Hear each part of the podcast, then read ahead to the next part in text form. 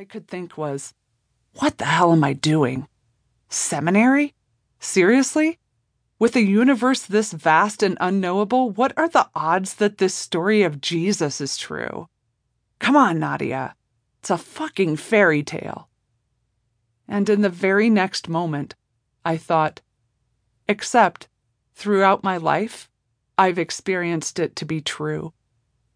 I once heard someone say that my belief in Jesus makes them suspect that I intellectually suck my thumb at night. But I cannot pretend, as much as sometimes I would like to, that I have not throughout my life experienced the redeeming, destabilizing love of a surprising God. Even when my mind protests, I still can't deny my experiences. This thing is real to me. Sometimes I experience God when someone speaks the truth to me. Sometimes in the moments when I admit I'm wrong. Sometimes in the loving of someone unlovable. Sometimes in reconciliation that feels like it comes from somewhere outside of myself. But almost always, when I experience God, it comes in the form of some kind of death and resurrection. The mystery of the universe, the same universe that sometimes still makes me wonder what the hell I'm doing and that maybe this really is a fairy tale, was created by God. And God chose to reveal who God is by slipping into skin and walking among us as Jesus. And the love and grace and mercy of Jesus was so offensive to us that we killed him. The night before this happened, Jesus gathered with some real fuck ups, held up bread, and said, Take and eat. This is my body for you. And then he went to the cross. But death could not contain God. God said yes to all of our polite no thank yous by rising from the dead. Death and resurrection. It is the Christian story as it has been told to me, starting with Mary Magdalene, the first one to tell it, and as it has been confirmed in my experience.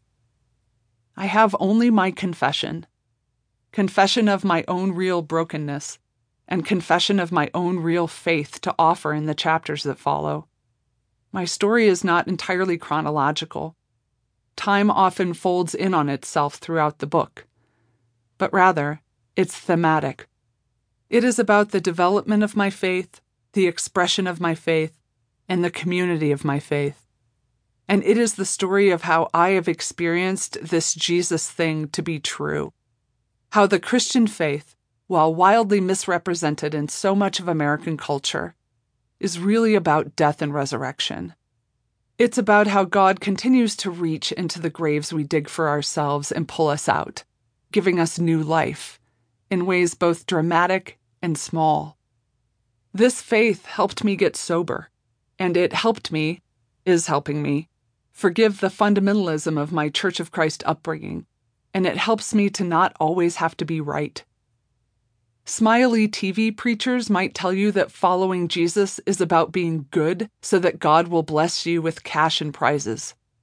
But really, it's much more gruesome and meaningful. It's about spiritual physics. Something has to die for something new to live. Death and resurrection, the recurring experience of seeing the emptiness weeping over our inability to fill it or even understand it, and then listening to the sound of God speaking our names and telling God's story is a messy business.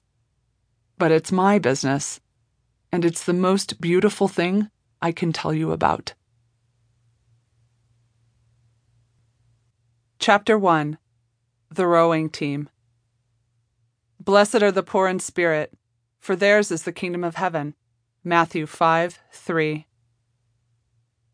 During my early years of sobriety, I spent most Monday nights in a smoke filled parish hall with some friends who were also sober alcoholics, drinking bad coffee.